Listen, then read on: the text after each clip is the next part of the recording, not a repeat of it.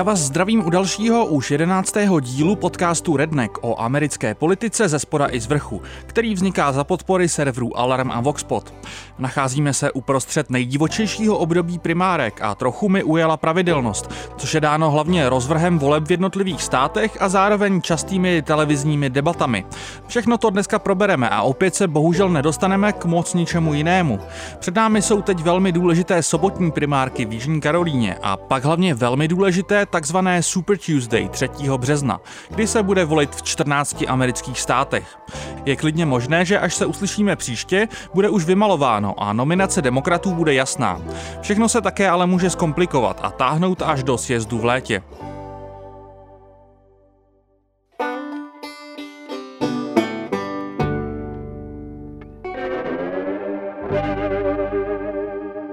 Web The Hill přinesl zprávu týkající se amerického sledovacího aparátu, konkrétně programu sledování telefonních hovorů a textových zpráv Američanů, jehož existenci v roce 2013 definitivně potvrdil Edward Snowden. Na existenci programu se ale nic zásadního od té doby nezměnilo. Už za Baracka Obamy byl jen lépe právně ošetřen. The Hill teď píše o studii efektivity tohoto programu. V letech 2015 až 2019 vyšel totiž americké daňové poplatníky na 100 milionů dolarů. Možná si říkáte, že to není zas tak mnoho v poměru k americkému ročnímu rozpočtu, který se pohybuje v řádu bilionů. A měli byste pravdu. Na programu je rozhodně mnoho problematičtějších aspektů než jeho cena. Nicméně stejně je pozoruhodné, že podle studie, kterou vypracovala vládní agentura Privacy and Civil Liberties Oversight Board a prezentovala minulý týden v kongresu, z veškerého tohoto sledování v tomto pětiletém období vzešlo jen jedno jediné vyšetřování. Freedom Actu, který tento program umožňuje a který byl schválen v roce 2015, má vypršet platnost v půlce března a Donald Trump požádal kongres, aby ho obnovil, což se pravděpodobně stane. Ostatně právě kvůli primárkám tomuto tématu asi nebude mnoho lidí věnovat příliš pozornosti. Huffington Post píše o Political Action Committee, tedy takzvaném PAKu, prezidentského kandidáta Pete Buttigiege, který nesl název Hitting Home. Tyto organizace, PEKy, tvoří páteř financování většiny amerických politických kampaní. Hitting Home ale nebyl spojen s Buttigiegovou prezidentskou kampaní. Tento pak založil tehdy ještě starosta Pete na podporu různých demokratických kandidátů na nejrůznějších úrovních. Huffington Post ale píše, že na tuto podporu utratil za celou svou existenci pak velmi málo peněz. Úhrnem jen 37 tisíc dolarů v částkách od 500 do 2 tisíc dolarů pro 23 různých kandidátů. Nutno podotknout, že ani celkově pak nevybral mnoho peněz, asi jen 400 tisíc, což jde přikládat mimo jiné Buttigiegově relativní neznámosti v té době. Přesto je oproti pakům jeho rivalů neuvěřitelný poměr, jak málo peněz bylo utraceno pro hlavní deklarovaný účel. Článek na Huffington Postu naznačuje, že mnoho peněz pak Hitting Home utratil především za vylepšení imidže právě Pita Buttigiege. Starosta ukončil činnost tohoto paku v momentě, kdy ohlásil prezidentskou kampaň.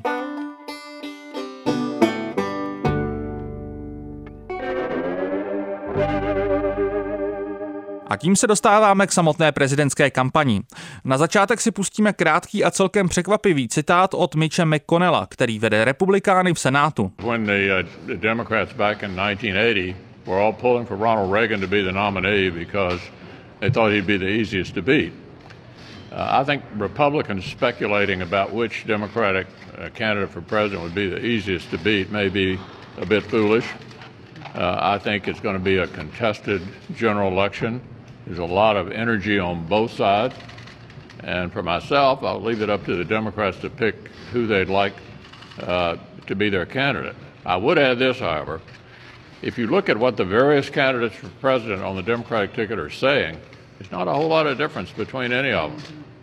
They all look pretty much the same to me, and the pretty much the same is very, very far to the left. It looks like McConnell tu velmi trefně připomíná, že při republikánských primárkách v roce 1980 spousta demokratů podporovala Ronalda Reagana, protože kalkulovali s tím, že je na Ameriku příliš extrémně napravo a pro Jimmyho Cartera bude snadné ho porazit. McConnell varuje, že podobné úvahy ze strany dnešních republikánů považuje za hloupé. Reaguje pochopitelně na zprávy, podle kterých se někteří republikánští voliči účastní demokratických primárek a volí Bernieho Sanderse. Jsou totiž přesvědčení, že Trump si na tomto demokratickém socialistovi smlsne. V celku vtipný je i závěr McConnellova citátu, kde přiznává, že z jeho pohledu není mezi jednotlivými kandidáty demokratů moc rozdílů. Jsou podle něj všichni tak daleko nalevo, že mezi nimi nedokáže moc rozlišovat. Nejvíce toho dělo za poslední týden a něco pochopitelně na poli primárek. Proběhla nejprve televizní debata v Nevadě, pak se v Nevadě i volilo a následně proběhla debata v Jižní Karolíně, kde se bude volit následující sobotu. Televizní debaty už vám všem musí líst krkem. Já vím, že rozhodně lezou krkem mě. Zároveň ale musím uznat, že ta nevacká, která byla devátá od loňského léta, byla na poměry těchto úmorných debat celkem zábavná. Především proto, že byla první debatou, které se účastnil Michael Bloomberg. Jehož kampani jsem věnoval velkou část minulého dílu. Jedna z věcí, ke které jsem se minule nedostal, byl způsob, jakým se Bloomberg vůbec dostal na pódium v Nevadě. Demokratická strana má totiž celkem přísná pravidla na to, za jakých podmínek se mohou kandidáti debat účastnit. Nejdůležitější kritéria jsou počet finančních přispěvatelů na kampaň a výsledky v předvolebních průzkumech. Protože si Bloomberg financuje kampaň sám, nesplňoval první kritérium a původně se tak debaty neměl účastnit. Demokraté ale na poslední chvíli pravidla změnili a Bloomberg stanul na pódiu. Teď ale možná lituje, že se tak vůbec stalo. Během nevadské debaty to totiž opravdu schytal zleva zprava.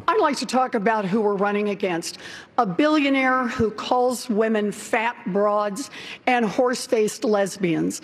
And no, I'm not talking about Donald Trump. I'm talking about Mayor Bloomberg. Democrats are not going to win if we have a nominee who has a history of hiding his tax returns, of harassing women, and of supporting racist policies like redlining and stop and frisk. Tady jste mohli slyšet senátorku Elizabeth Warren, jak hned z kraje debaty ostře útočí na Bloomberga a chtěl bych jí ocitovat co nejpřesněji. Chtěla bych mluvit o tom, proti komu kandidujeme. O miliardáři, který mluví o ženách jako o tlusťoškách a o lesbách s koňským ksichtem. Ne, nemluvím o Donaldu Trumpovi, mluvím o starostovi Bloombergovi. Demokraté nevyhrají volby, pokud proti Trumpovi postavíme kandidáta, který má za sebou historii nezveřejněných daňových přiznání, obtěžování žen a podpory rasistické politiky, říkala tu Warren. Z debaty vyšla rozhodně právě Warren nejlépe, což senátorku jistě potěšilo poté, co se její kampaní v posledních měsících příliš nedaří. V Iově a New Hampshire skončila třetí a čtvrtá. Ještě na podzim byla přitom brána za jednu z favoritek. Propad jejich šancí jde přičítat především neobratné snaze vypořádat se se svou specifickou pozicí mezi kandidáty. Warren se snažila být za dobře s oběma křídly strany, ale v důsledku působila spíše nerozhodně, skoro až vypočítavě, což jí ve výsledku pravděpodobně stálo část preferencí. V aktuální debatě opět ukázala svoji ráznější podobu, což by jí teoreticky mohlo vrátit do hory o nominaci. Warren tvrdě útočila na Bloomberga především v otázce 40 žalob kvůli sexuálnímu obtěžování a diskriminaci, kterým miliardář v minulosti čelil. Všechny z nich skončily mimosoudním vyrovnáním, často navíc obsahujícím smlouvu s dodatkem o mlčenlivosti. Po Bloombergovi Warren také chtěla, aby před televizními kamerami tyto smlouvy o mlčenlivosti vypověděl. Kromě útoků na Bloomberga ze všech stran, tuto debatu provázely šarvátky mezi Pítem Buttigiegem a Amy Klobuchar. Ti oba překvapili v Iově,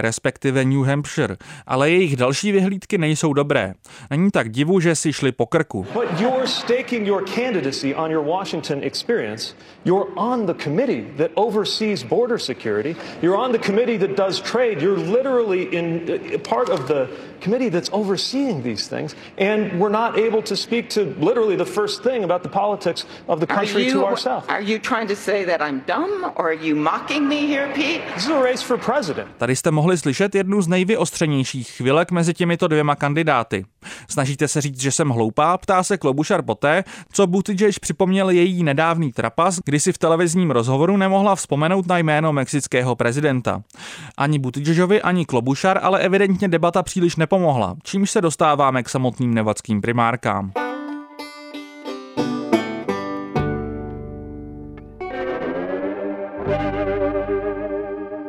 Hrozilo, že nevadské primárky budou celkem divoké.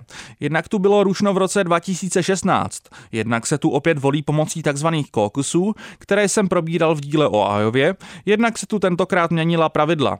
Nevačtí demokraté poprvé umožnili tzv. early voting, tedy víceméně korespondenční hlasování.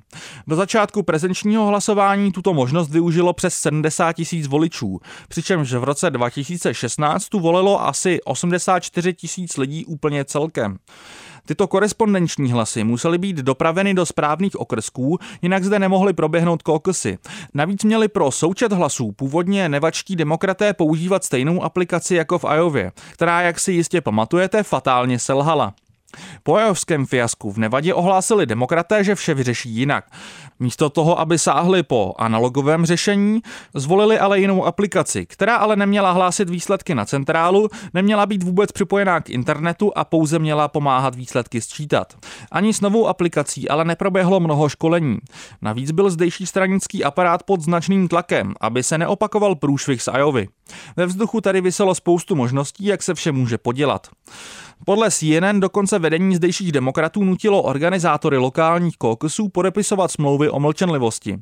Nejhorší noční můry se naštěstí nakonec nenaplnily. Establishment demokratů tu ale čekal jiný šok, který představovaly samotné výsledky. Bernie Sanders vyhrál v Nevadě okolo 46% delegátů. Druhý skončil Joe Biden s přibližně 20%. Následoval Buttigieg s 14, senátorka Elizabeth Warren s necelými 10, miliardář Tom Steyer s 5% a Amy Klobuchar s 4. Teď v rychlosti jenom trochu k tomu Steyerovi, kterého jsem tu zatím, myslím, nezmiňoval. Co se týče vedení kampaně, je tento miliardář takový mini Bloomberg v bledě modrém. Jeho jměním představuje přibližně jenom 1,5 miliardy oproti Bloombergovým 60. Steyer je celkem standardní demokratický donor, který má potrhlý zvyk nosit stále stejný typ červené kostkované kravety. Účastní se taky Bill, Gatesovi, Bill Gatesova příslibu Giving Pledge, v rámci které přislibují extrémně bohatí jedinci rozdat většinu svého majetku na filantropii. Poté, co se dostal Trump do Bílého domu, vešel Steyer do veřejného povědomí tím, že utratil miliony dolarů za televizní reklamy volající po jeho impeachmentu.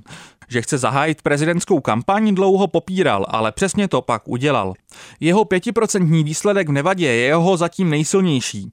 V Iově a New Hampshire měl výsledky nulové. Není divu, právě tady v Nevadě a v následující Jižní Karolíně Steyer utrácel nejvíce. V některých průzkumech má v Jižní Karolíně až 15%. Mohl by tu připravit Bidena o část jeho afroamerické podpory. Není ale zdaleka jisté, že si za desítky milionů utracené za televizní reklamy Steyer zvládne koupit i jen to. Jak jsem zmiňoval na konci pasáže o debatě, Amy Klobuchar nebyla v Nevadě schopná navázat na své úspěchy z New Hampshire. Pete Buttigieg tu sice zaznamenal třikrát větší úspěch než ona, skončil ale až za Joeem Bidenem, kterého zcela určitě nepředběhne ani v následující Jižní Karolíně, kde právě volí velká spousta afroameričanů, kterých nemá Buttigieg dobré renomé a Biden se u nich naopak těší celkem oblibě. Smíšenou zprávou jsou nevadské výsledky pro Elizabeth Warren. Minule jsem říkal, že aby se zachránila, musela by být v Nevadě alespoň druhá. Zatím má za sebou jedno třetí a dvě čtvrtá místa. Co je ale důležité zdůraznit, je, že u Elizabeth Warren byl velký rozdíl mezi korespondenčními hlasy a prezenčními hlasy, ve kterých si dost polepšila. Naprosto evidentně za tento skok mohl senátor Čin skvělý výkon v nevadské debatě, přičemž korespondenční hlasy byly odevzdány už před ní. Vůbec není jasné, jestli si toto nevadské polepšení zvládne přenést do dalších států. Moc pravděpodobné to není. I tak mi ale přijde ještě příliš brzo lámat nad Elizabeth Warren Hůl. Bývalý viceprezident Joe Biden, který v prvních dvou státech drsně propadl, se v Nevadě trochu odrazil ode dna. 20% ale rozhodně není dostatečně dobrý výsledek na to, aby šlo mluvit o záchraně jeho kampaně. Tu by představovalo drtivé vítězství v Jižní Karolíně, kde Biden sice dlouhou dobu vedl, v některých průzkumech až o desítky procent. Aktuální průzkumy spíše ale nasvědčují tomu, že tu proběhne velmi těsný souboj mezi bývalým viceprezidentem a Sandersem posledních dnech Biden tvrdí, že Karolínu jasně vyhraje, což je celkem riskantní tvrzení. Pokud nevyhraje jednoznačně, třeba o 10%, vezme mu tohle předběžné chvástání trochu vítr z plachet. Přitom právě nevadské druhé místo s 20% je paradoxně zatím nejlepší výsledek, kterého kdy Biden v jakýchkoliv primárkách kdy dosáhl. A to i když počítáte jeho kampaně z let 1988 a 2008. Nechce se mi moc předpovídat, ale dobře. Typuji spíše, že Biden Jižní Karolínu udrží. Pokud by tu vyhrál Sanders, je v podstatě po všem. Právě Sanders si z Nevady odváží první drtivé vítězství, jen těžko si jde z pohledu Sandersa představit lepší výsledek. Jeho konkurenti jsou rozdělení. Klobušar naprosto propadla. Buttigieg skončil třetí s výsledkem, který také spíše značí konec jeho krátkého období úspěchu. O dvojznačnosti výsledku Elizabeth Warren jsem mluvil, ale rozhodně se tu pro ní nekonal žádný zázrak. Žádného z těchto tří kandidátů pravděpodobně nečeká dobrý výsledek ani v Jižní Karolíně. Biden skončil druhý, ale oproti Sandersovi nedostal ani polovinu hlasů. Ze Sandersova vítězství v Nevadě si jde odnést několik poznatků. Jednak tu pokračoval trend vyššího zájmu o primárky. Díky korespondenčnímu hlasování tu byla letos vysoká účast. Korespondenční hlasování navíc umožňuje účastnit se primárek voličům, kteří nemají tolik času účastnit se náročného a zdlouhavého procesu caucusů. Vzhledem k tomu, že nízkopříjmoví voliči tíhnou k Sandersovi, je pravděpodobné, že mu tento fakt pomohl. V minulém díle jsem mluvil o neschodách mezi kampaní Bernieho Sanderse a nevadskou odborovou organizací Culinary Workers Union.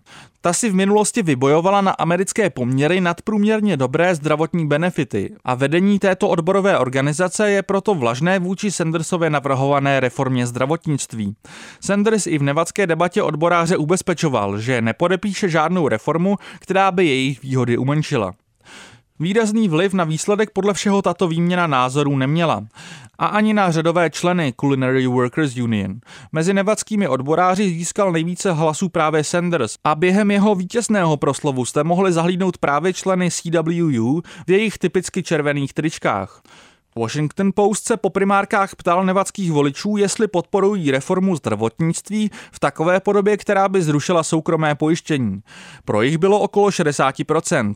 Sanders tu ztrácel body především u dvou kategorií voličů. Obě preferovali Joea Bidena a byli to voliči nad 65 let a ti, kteří za svoji prioritu označovali zahraniční politiku.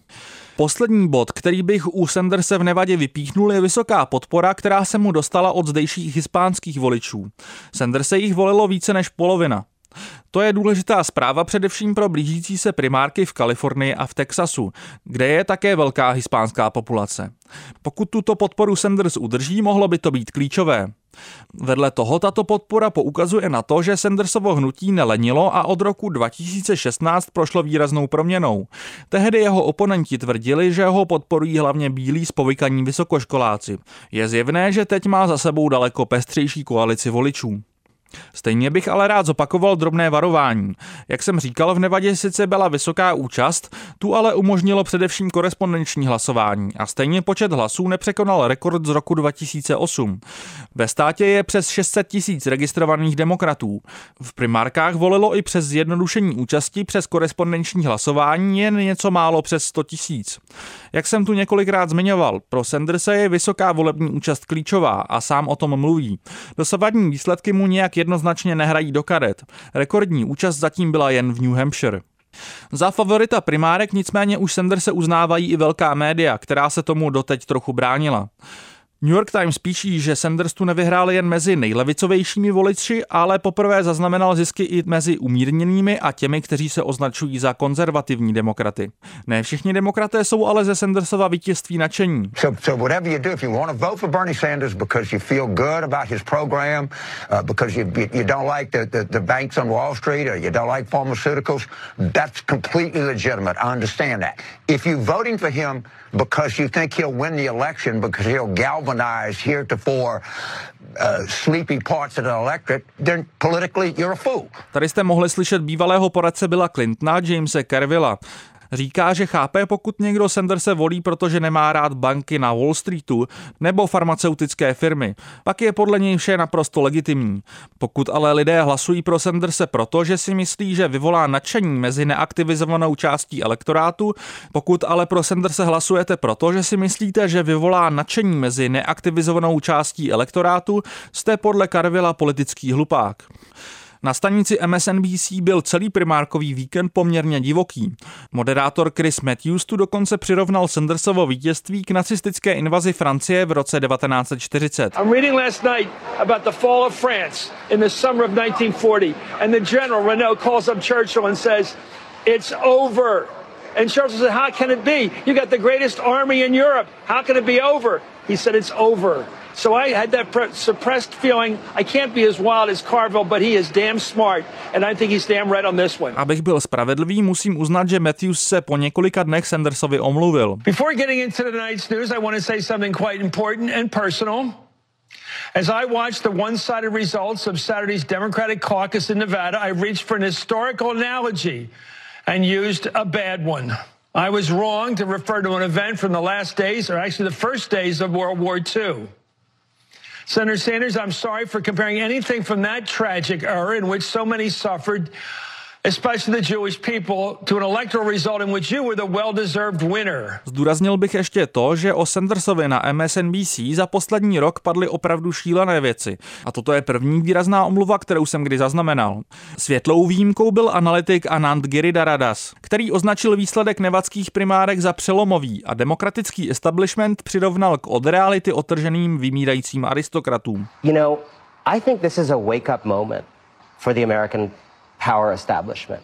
From Michael Bloomberg to those of us in the media, to the Democratic Party, to donors, to CEOs, many in this establishment are behaving, in my view, as, as they face the prospect of a Bernie Sanders nomination, like out of touch aristocrats in a dying aristocracy. Just sort of, how do we stop this? How do we block this? And there is no curiosity. Why is this happening?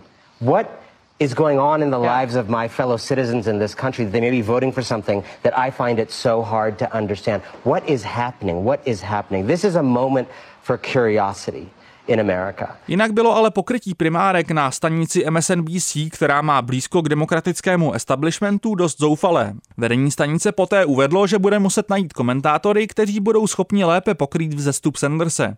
To je asi dobrý nápad, vzhledem k tomu, že jejich analytička Nicole Wellis v sobotu řekla, že už vůbec netuší, co si voliči myslí. Tento segment uzavřu naprosto neuvěřitelným momentem, který ani nezvládnu okomentovat.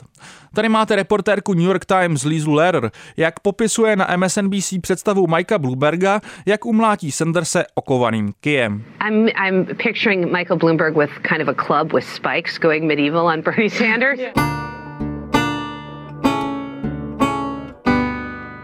Pokud bylo pokrytí nevadských primárek na MSNBC ostudné, pak je nutno zdůraznit, že se v posledních dnech nevyznamenala ani konkurenční CBS se svojí aktuální jeho karolínskou debatou. Jak jsem zmiňoval, obecně nemám televizní prezidentské debaty v oblibě. Přijdou mi jako příšerný formát, který tlačí kandidáty k vyprázdněným bonmotům, překřikování a voliči se v nich opravdu mnoho nedozví. Spíše se mohou škodolibě bavit. Jestli jsou televizní debaty obecně špatně, pak ta jihokarolínská je jedna z nejhorších mezi touto bídou. Všechno zoufale už začalo. I really am surprised that all of these uh, my fellow uh, uh, contestants up here, I guess would be the right word for it, given nobody pays attention to the clock. Uh, I'm surprised they show up because I would have thought after I did such a good job in beating them last week that they'd be a little bit afraid to do that. Tady jste mohli slyšet Mikea Bloomberga a jeho mrazivě trapný vtip o tom, že ho překvapuje, že se jeho rivalové vůbec dostavili na tuto debatu, poté co jim minule tak naložil. Potom bylo ale vše ještě horší. Chtěl jsem vám vypíchnout nějaké aspoň trochu zajímavé momenty, ale debata byla moderována tak špatně, že hlavní relevantní zpráva je její forma.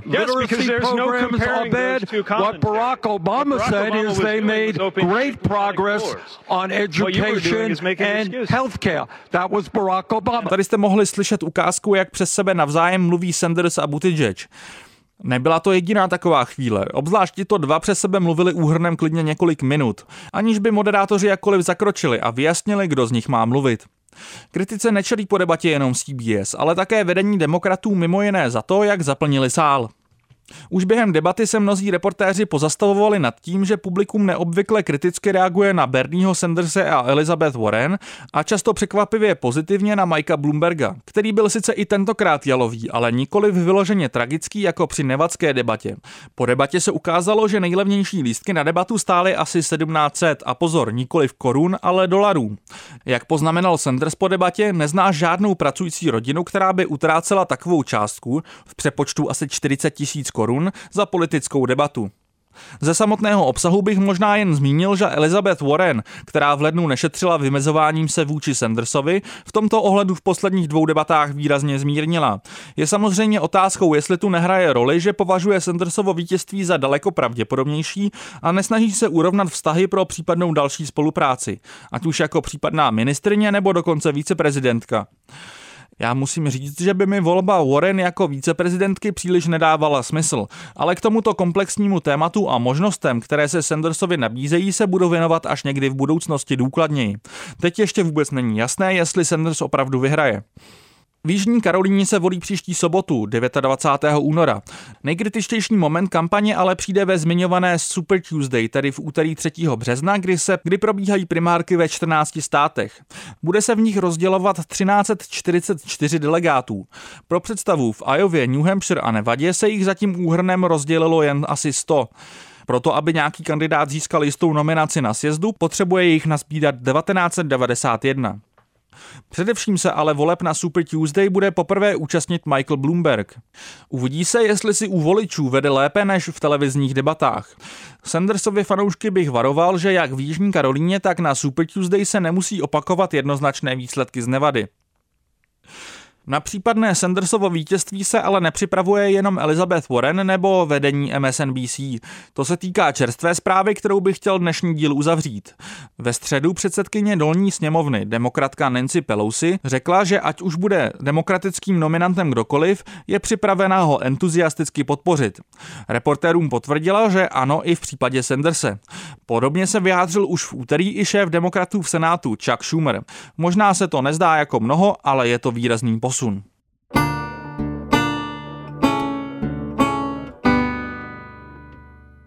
Následovat tedy bude největší drama primárek, které opravdu nebudu předpovídat. Jak jsem zmiňoval, až se příště uslyšíme, může být klidně o kandidátovi demokratů celkem jasno, takže já se dnes rozloučím a počkejme si. Jako vždy bych vás chtěl na závěr vyzvat, jednak abyste mi psali feedback, což můžete udělat buď to na facebookové stránce podcastu, kterou najdete pod zkratkou rdnck, nebo na mailu schneider.a2.cz. Také bych chtěl jako vždy zdůraznit, že tento podcast vzniká za podpory serverů Alarm a Voxpot. Bylo by skvělé, kdybyste chod těchto webů podpořili finančně. Formuláře na to najdete na webech a2alarm.cz a voxpot.cz. Zadat tu například trvalý příkaz trvá asi jenom minutu. Také bych chtěl ještě zdůraznit, že dlouho slibovaný první díl nového podcastu Alarmu s názvem Kolaps, který připravují Pavel Šplíchal a Jan Bělíček, je konečně venku, tak si ho běžte poslechnout. K odběru tohoto podcastu a všech podcastů Alarmu se můžete přihlásit na Soundcloudu, Apple Podcast, Spotify nebo například Player FM. Pro dnešek se loučím a uslyšíme se po Super Tuesday.